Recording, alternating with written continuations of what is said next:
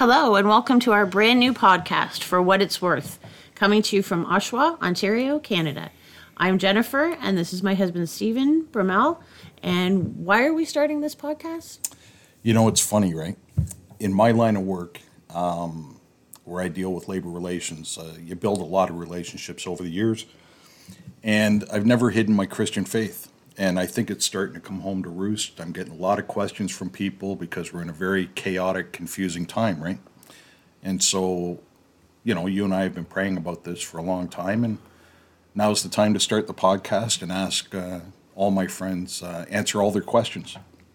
Sounds good. Um, do we have something ready for today? We do. So I want you to imagine something. It's called a magic bank account. Imagine that you had won the following prize in a contest. Each morning, your bank account would deposit $86,400 in your private account for your use. However, this prize has rules. The set of rules are as follows Everything that you didn't spend during each day would be taken away from you. You may not simply transfer money into some other account, you have to spend it on something. Each morning upon wakening, the bank opens your account with another $86,400 for that day. The bank can end the game without warning. At any time, it can say game over, it can close the account, and you will not receive a new one. What would you personally do with that money if you had to spend it every day? Whatever you don't spend, you lose. So, what would you do? You would buy anything and everything, not only for yourself, but for all the people you love and care for even for people you don't know, because you couldn't possibly spend it on yourself, right? You would try to spend every penny and use it all because you knew it would be replenished in the morning, right? Actually, this game is real. And the big question I get asked all the time is about time. Instead of you having a deposit of $86,400 every day into your bank account, God has granted us 86,400 seconds every single day to live our life. So what do we do with that time? Obviously, during COVID, Jen, we've we've lost that time, right? We have. It's gone by very fast. Uh, I get people asking me all the time, "Do you notice how fast time is going?" And even though we're in the middle of a crisis, it's going very, very quickly. Yeah, the weeks just slide by. And it doesn't matter what I found is it doesn't matter how old you are. I've got a nephew who's uh, just barely in his 30s, and he's asking me the same questions about time. Do you find the time's going by fast? Now, you're the king of the refunds. When you buy a product and it turns out to be a bad product, you get a refund for it. Yes, you do. You do, and you can replace it with a new item of the same kind that you wanted. That not so with time. We can't go back. We can't time travel. We can't refund the time that we've lost. So what do we do? Exactly. That's the question. What do we do with our time? What does the Bible say that we should be doing with our time, right? So we've taken the time to write out some verses for you. Because everything that Jen and I are going to look at in these podcasts, we're going to take obviously real life practical events and we're going to apply scripture to it because that's how Jen and I get through life we look at a at the state of the world and we automatically go to the Bible because that's the authority of all things as far as we're concerned, and we want to hear what God has to say about it. So, what does uh, what does God have to say about time? Well, in James chapter four, verses thirteen and fourteen, he says. Come now, you who say, Today or tomorrow we will go into such and such a town and spend a year there and trade and make a profit. Yet you do not know what tomorrow will bring. What is your life? For you are a mist that appears for a little time and then vanishes. In Psalm 90:10 it says our days come to 70 years or 80 if our strength endures yet the best of them are but trouble and sorrow for they quickly pass and we fly away. So we we don't have control over our time. We don't know what tomorrow brings. So, you know, our our time should not be wasted. You made a great point there because it's the one thing in our entire life that we can definitively say we really don't have control of, isn't it? Yep. Yep. And I mean, in Psalm 39, verses 4 to 5, it says, Show me, Lord, my life's end and the number of my days. Let me know how fleeting my life is. You have made my days a mere handbreadth. The span of my years is nothing before you. Everyone is but a breath, and even those who seem secure. So the the point of those verses is that time goes by very quickly. And I picked out one more verse for Jen because she's raised five children, gave birth to five children, raised them. And actually, I think you can include me, her husband, in that. Uh, she's raising me as well. But Job 14.1 says, Mortals born of women are of few days and full of trouble. So, you know, it's not just a matter of the fact that we can't refund our time, and we'll get to that in a second but we can't control the time and we can't control what happens in that time. Like everybody, it doesn't matter how rich you are, how poor you are, how affluent you are, what your position is in life. Time has its problems, doesn't it? Yes, it does.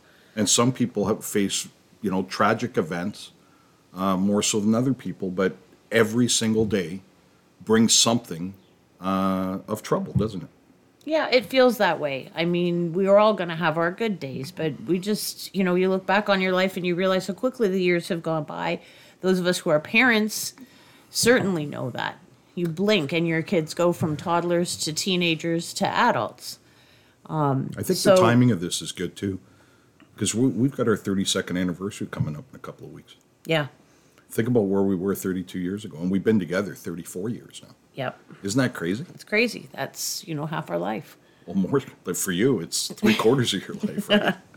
so, um, so the question is, I mean, if life is so fleeting, which it is, and it's so fast and it's, you know, got its share of troubles and things like that, and we can't refund it.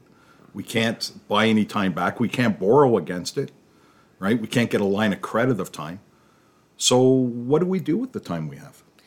What well, should we do? I think the the verse in the Bible that sums it up is Mark 12 verses 30 to 31 where it says love the Lord your God with all your heart and with all your soul and with all your mind and with all your strength. The second is this, love your neighbor as yourself. There is no commandment greater than these. So in the time that we have in this finite timeline that ends the same for all of us in death, um, spending our time living for the Lord and, and living with Jesus alongside us does redeem our time on earth to a degree.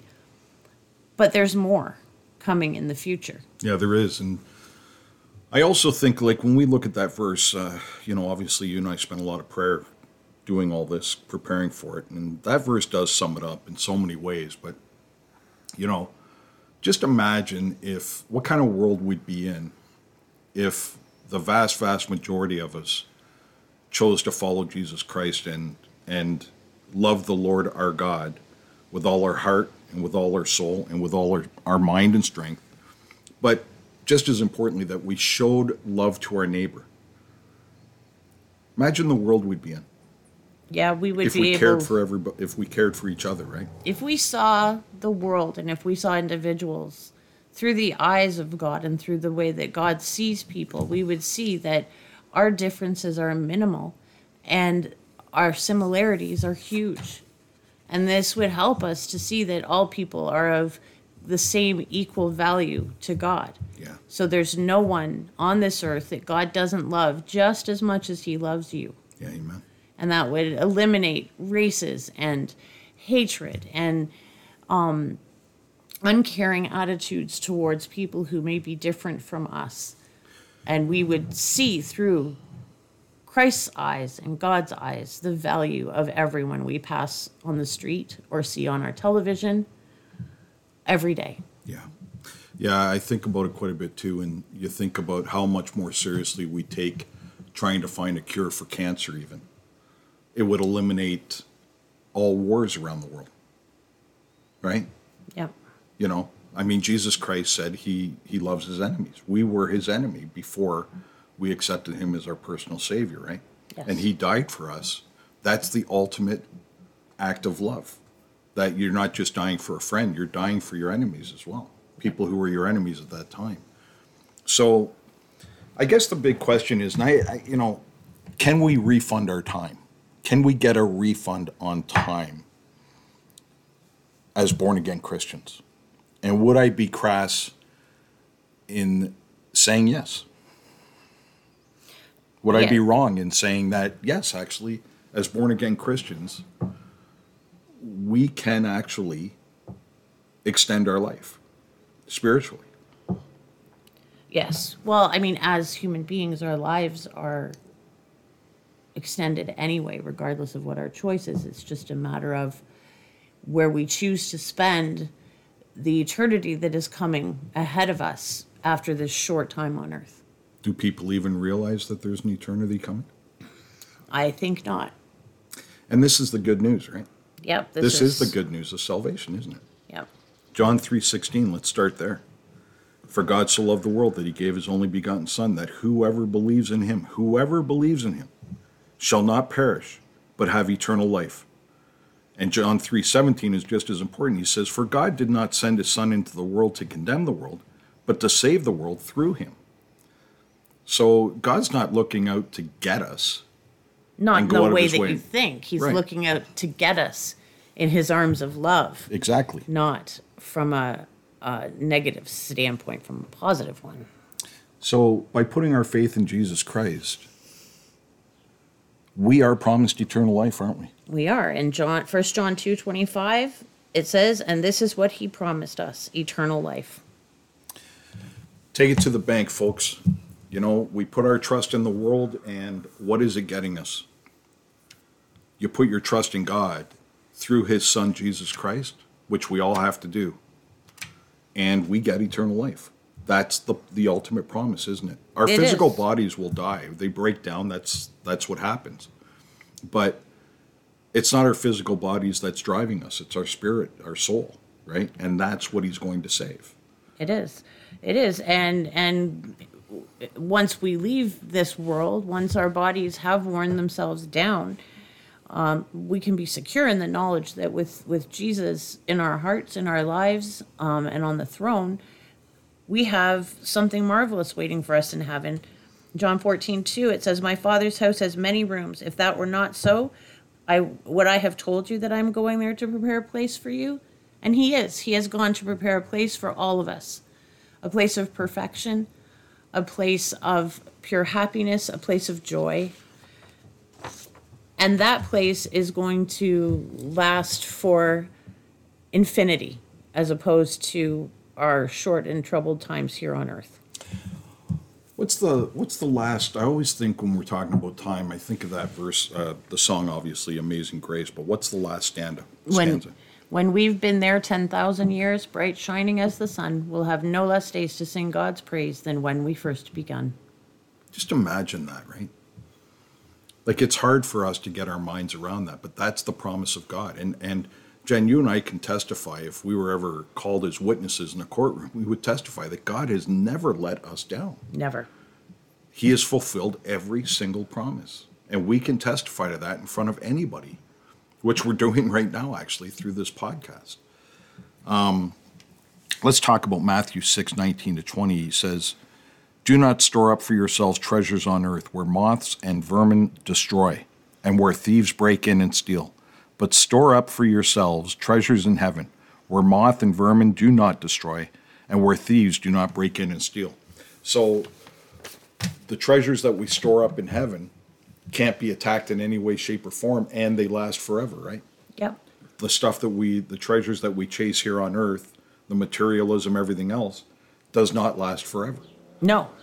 And you can't take it with you. Yeah, as the old saying goes. and if you compare it, what we have here compared to what God is preparing for us, Jesus Christ is preparing for us in heaven, there's simply no comparison, is there? no. Right? No. So these promises are well worth looking into. If you are not a follower of Jesus Christ, let's finish with one more verse. Jen, if you want to read it, it's Revelation 21 1 to 5. And then I saw a new heaven and a new earth, for the first heaven and the first earth had passed away, and the sea was no more. And I saw the holy city, the new Jerusalem, coming down out of heaven from God, prepared as a bride adorned for her husband. And I heard a loud voice from the throne saying, Behold, the dwelling place of God is with man. He will dwell with them, and they will be his people. And God himself will be with them as their God. He will wipe away every tear from their eyes, and death shall be no more. Neither shall there be mourning, nor crying, nor pain any more. The former things have passed away. Think about that for a sec. So, God, God is preparing through His Son Jesus Christ, obviously, preparing the ultimate perfect place for us, right? No sickness, no more sin, no more death. We're not even going to be crying. There'll be nothing to cry about. Yep. No fighting. What what on earth can possibly make you even remotely close to the same promise? There's nothing this world has to offer. Jesus Christ has everything to offer, right? Yep. So listen, folks. This is our first podcast. For what it's worth, this is God's opinion on time, and it's also very encouraging, and I hope it encouraged you as a reminder that uh, the stuff of earth is going to burn away. It's going to be gone. It's not going to last. But the things that God has prepared us through His Son Jesus Christ is immeasurable and it is eternal and it is incorruptible. And that's simply by putting our faith in Jesus Christ to forgive us for our sins and to cleanse us from all unrighteousness. So we hope this podcast, this initial podcast, uh, encourages you. And we just uh, just praise God and uh, God bless each and every one of you.